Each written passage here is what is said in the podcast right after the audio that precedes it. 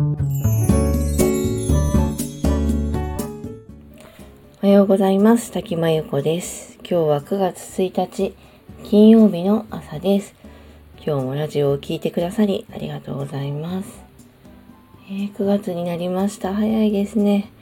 あっという間に8月、そして子供の夏休みも終わっていきました。どっかで総括してまたその話もしたいなと思っているんですが。さて、今日は権威や地位のある人の言葉が正しいわけではない。言葉の本質を考えようというお話です。ちょっと皆さんに質問したいんですが、あるテーマについて、まあ、ちょっと例えば現職の議員の人が言っていたことと近所の人が言っていた話がもし中身が違うとしたら、まあ、どっちを信じるでしょうか、まあ、相手のね関係性とか、言い方とかいろいろあると思いますけど日本人特にそうですね年齢の高い方って、まあ、権威に弱い方が多くってなんかこう権力では権威を持ってる人とか、まあ、その過去に持ってた人でもいいんですけどそういう発言をそのまんま信用する人が多いんですよね。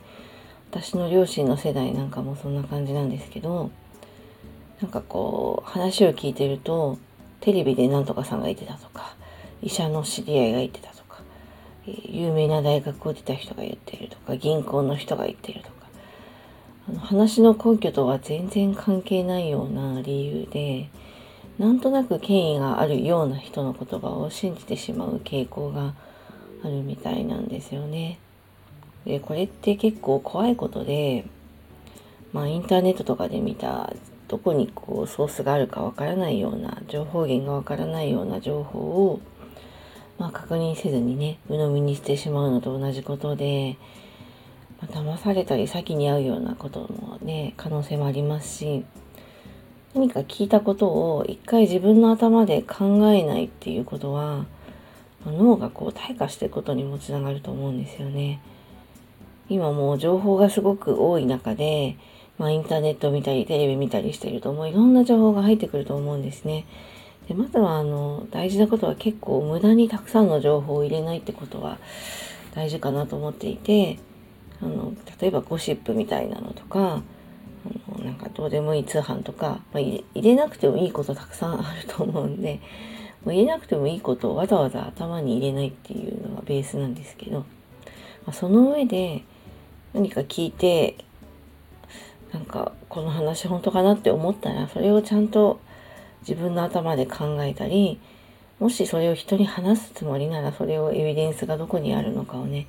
確認するくらいの習慣は必要かなと思うんですよね。でただの噂話かもしれないしあの YouTube で見た話かもしれないしこれ学術書からの引用かもしれないし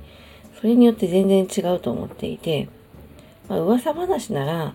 それは噂話で根拠がないんだってことを例えば言った上で人に話すとか、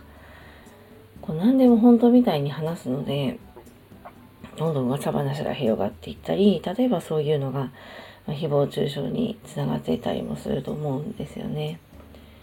で、まあ世の中全員をね、疑いとは言わないんですけど、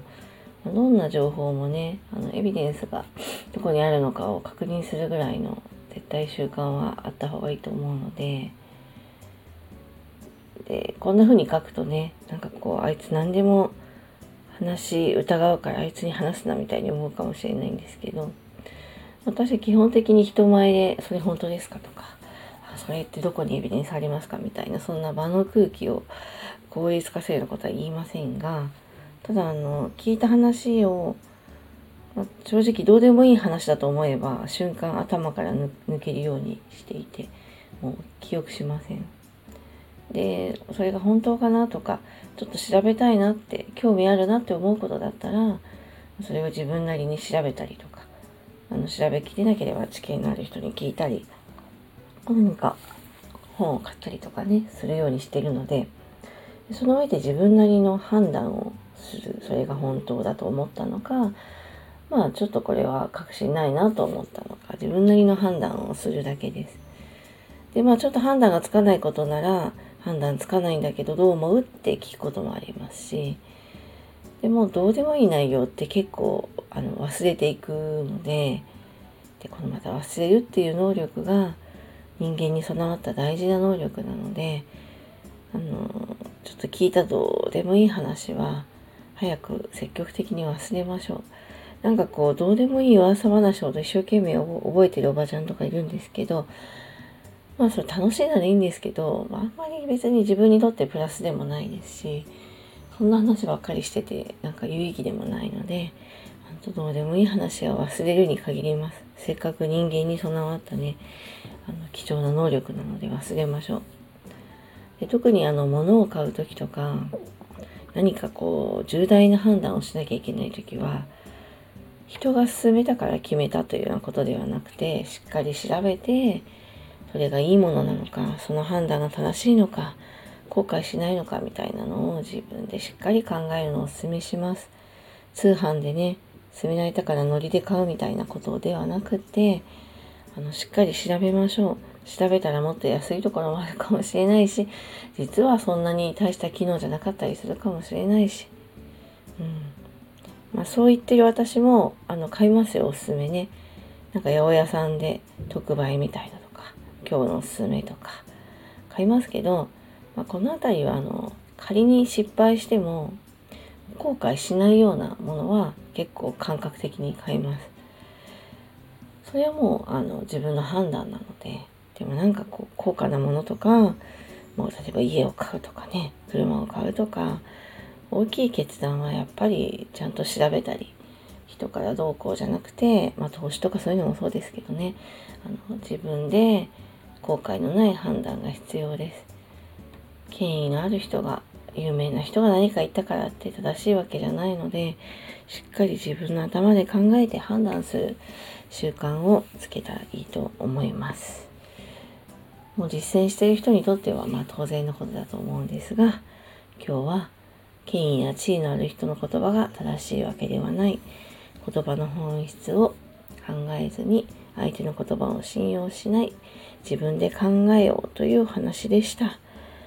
今日もラジオを聴いてくださりありがとうございます。それではこの辺りで失礼します。そしてこの内容はノートにはより詳しく書いていますのでよかったら読んでください。それでは滝真由子でした。ありがとうございました。